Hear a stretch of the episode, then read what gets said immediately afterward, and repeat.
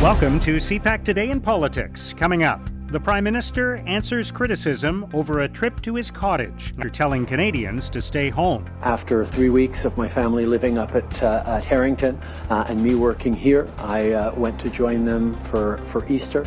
Uh, we continue to follow all the instructions from public health authorities. The opposition raises concerns about the reliability of data coming from the World Health Organization. I think we all appreciate that the novel coronavirus is a global pandemic, uh, and that does require international collaboration, multilateral collaboration. The WHO is the international body that coordinates international response to pandemics. And so, of course, we work actively with the WHO. And Andrew Scheer says any changes to the House calendar must include opportunities for MPs to ask questions of the Prime Minister. Such an agreement must include regular opportunities for members of Parliament to question him as we would normally during question period. It must also include regular opportunities for members of Parliament to question ministers in the House of Commons on all aspects of the government's response to COVID 19. It's Wednesday, April 15th. I'm Mark Sutcliffe. Let's get right to the top political stories this morning. I'm joined by author and op ed columnist for the Chronicle Herald, Dan Legere. Dan, thank you for being with us. Good morning, Mark. The Prime Minister was forced to answer questions yesterday about his recent trip on the Easter weekend to his cottage in Quebec. Uh, and I know some people are saying that this is making too much of an issue out of it, but I, I think there is something to the fact that our political leaders need to model the behavior that the public health officials are asking us all to adhere to. So, do you think it is significant? And should the Prime Minister have avoided that trip if he could? Well, you know, yes.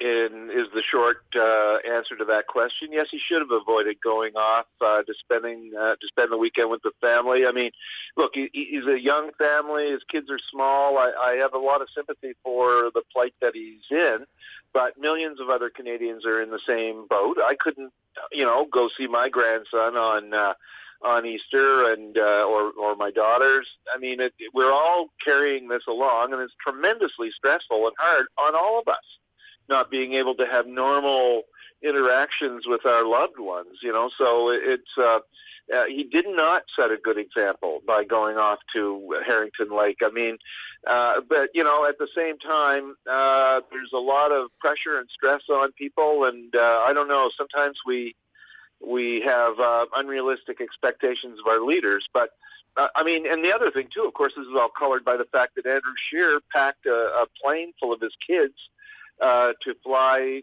you know, back to Ottawa from Regina after they had been away for an yeah. extended March break. Uh, so. Uh, you know, neither one of the two major political leaders, and I think you still have to call Scheer that he's still leader of the opposition, um, you know, set a very good example, I don't think, for for Canadians over the Easter weekend. And uh, but you know, it wherever thus, I guess, uh, the privileged uh, managed to be privileged. Let's turn to the international story here and how it uh, affects Canada. There are some people raising questions about the reliability of information from the World Health Organization, from China, and from other places as well. Some people are suggesting there should be sanctions against China, including former Liberal Justice Minister Irwin Cotler, saying that uh, there should be a form of punishment for the people who uh, were uh, irresponsible at the outset of this crisis and, and didn't share relevant information or even misreported information publicly. What do you think about all of that? Well, you know, there's going to be a good long time after this is over uh, to find who did what, when, and why. You know, uh, I don't think there's much doubt that the Chinese, their penchant, you know, for secrecy and, and propaganda, uh, and and the fact that the way they they run that country, I mean, it's like an entire country of a billion people run by a board of directors that has no accountability or outside uh, observation. So, you know, you're going to have abuses. Although I do think that now, it, it, you know, it's a useful distraction. I think for some people to blame China while we're still in the middle of this thing. And, uh, you know, I personally think China has a great deal of responsibility here, but I have no idea how you would go about enforcing any of those things? I mean, I guess you could sanction some of these people, the you know the Magnitsky type of sanctions that have been enacted against uh, you know Russian oligarchs and and things like that. But you know that's a multi-year process. It doesn't happen overnight. Um, and I do think that it's you know, look what's happening in the states. You know, where you just have Trump basically saying none of this is my fault. Let's just blame China and the WHO or anybody else, as long as you don't blame me. And I mean that type of really, uh, you know, craven responsibility dodging, I think should be obvious to anybody who's watching what's going on. There are provincial premiers who are talking about a path towards restarting the economy, but there are others who are saying it's it's too soon, too fast. Um, what do you think about how that is going to unfold? And and do public officials, government leaders, public health officials need to start talking about this, even if it's not going to happen immediately, just to give people some sense of where we're going and some hope for a future that is that does not feature all of us hunkered down at home?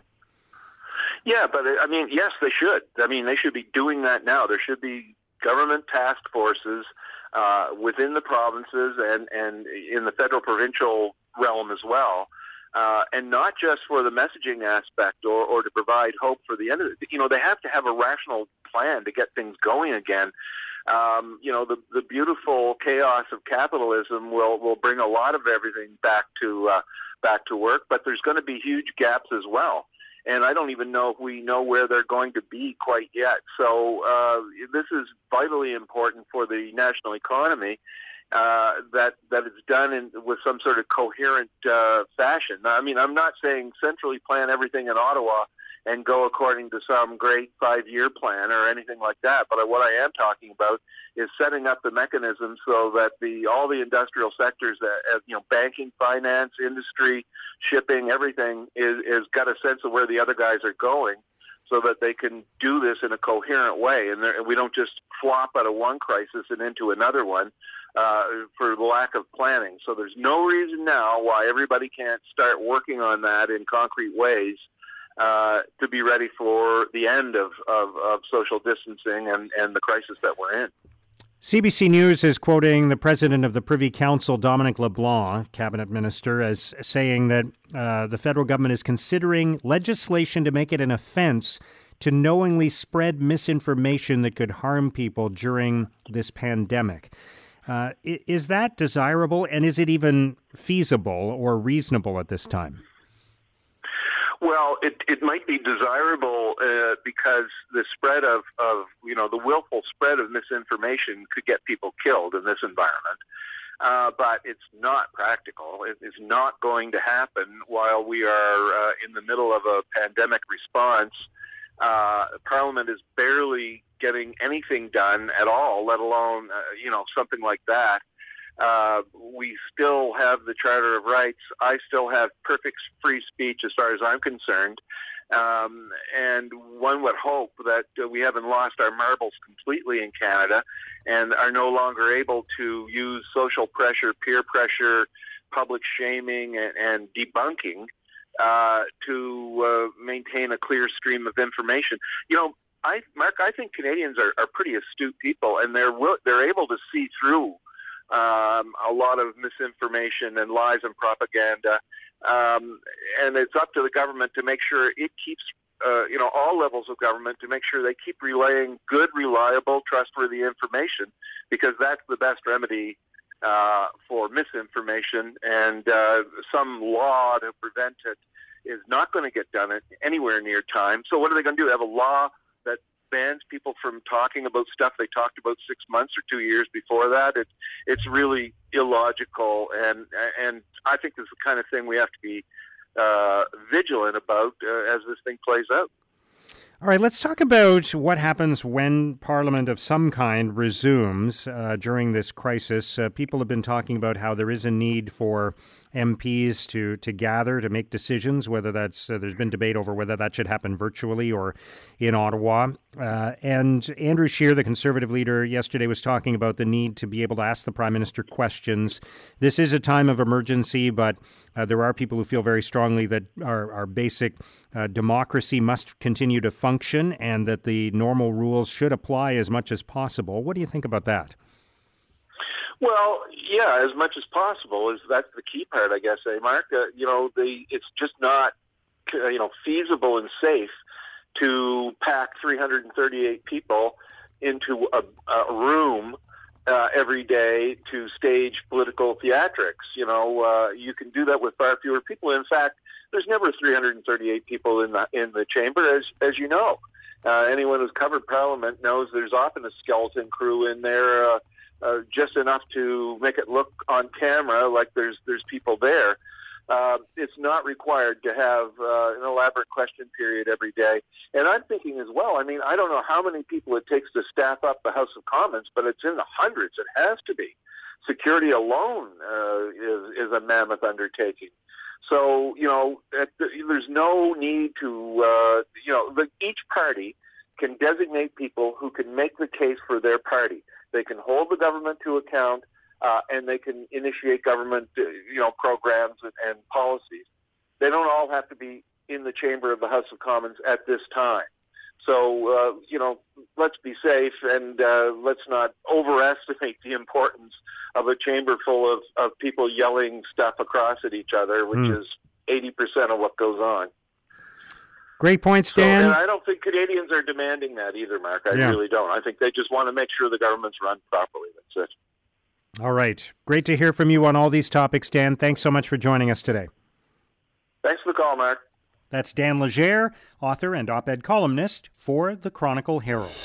These are tough times, but we're going to help you through them to set your community up to come back strong when things get better. Now, here's what political columnists and commentators are writing about today. In an editorial, the Toronto Star argues now is the time to plan for life after the crisis. The Star writes There seems to be a fear that any public talk of going back to work will detract from the message that we should do all the things necessary to stop the coronavirus from spreading. Asked whether his government has a plan to reopen the economy, the Prime Minister deflected the question as much as possible. We're well into the fifth week of the lockdown, and it's time for the government to develop a strategy for resuming public life. In the Globe and Mail, Gary Mason argues the next coronavirus crisis will be Canada's cash strapped cities. Mason writes There is no question the pandemic has put cities in dreadful positions.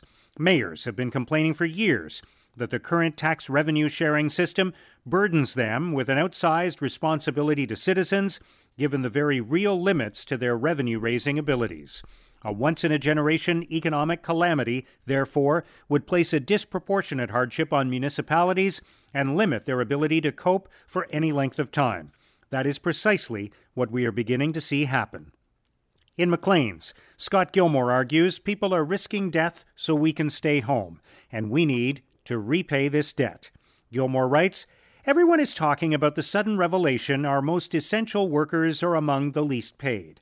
When this ends, there will be an overwhelming desire to put everything back to where it was. But that would be a monumental mistake. The crisis has laid bare some fundamental problems in our society that we cannot ignore. The only way to pay our debt to all those who are laboring in low wage jobs to get us through this pandemic is to make sure it doesn't happen again. Now, here's what's coming up on Canada's political agenda. The Governor of the Bank of Canada will announce the bank's latest interest rate this morning, and he'll also release his monetary policy report on the state of the Canadian economy. CPAC's Martin Stringer has more. Mark, Bank of Canada Governor Stephen Poloz will speak to reporters at 10:30 Eastern Time from the bank's media center in Ottawa. It's not expected that the bank will further cut its interest rate after having cut its overnight rate to a quarter of a percentage point about 2 weeks ago. When it made those cuts, Governor Poloz made it clear that that was the absolute bottom limit to which the central bank would go. The governor recognizes that this massive downturn in the economy is not liable to be affected much by interest rates and stimulus, as it's a forced shutdown by government order and a result of a disruption in world production. The interesting thing to watch for today will be the bank's monetary policy and what kind of forecast it has for where the Canadian economy is going to go in the months to come. In its latest forecast just released, the International Monetary Fund, the IMF, predicted the worst global recession since the 1930s. And for Canada, it forecasts that our economy would shrink by 6% annually in 2020. Now, after that, the IMF predicts that Canada would rebound with a 4.2% growth in 2021. So, Mark, it'll be interesting to watch what exactly the Bank of Canada has uh, as a prediction for what's now being called the Great Canadian Lockdown. Thanks, Martin. Also today, the Prime Minister will provide his daily update on the coronavirus situation, and Conservative leader Andrew Scheer will hold a news conference in Ottawa to speak about the scheduled return of Parliament. And that's CPAC Today in Politics for Wednesday, April the 15th. Tune into CPAC and CPAC.ca throughout the day for coverage of the coronavirus crisis and for primetime politics tonight. Our podcast returns tomorrow morning. Have a great day.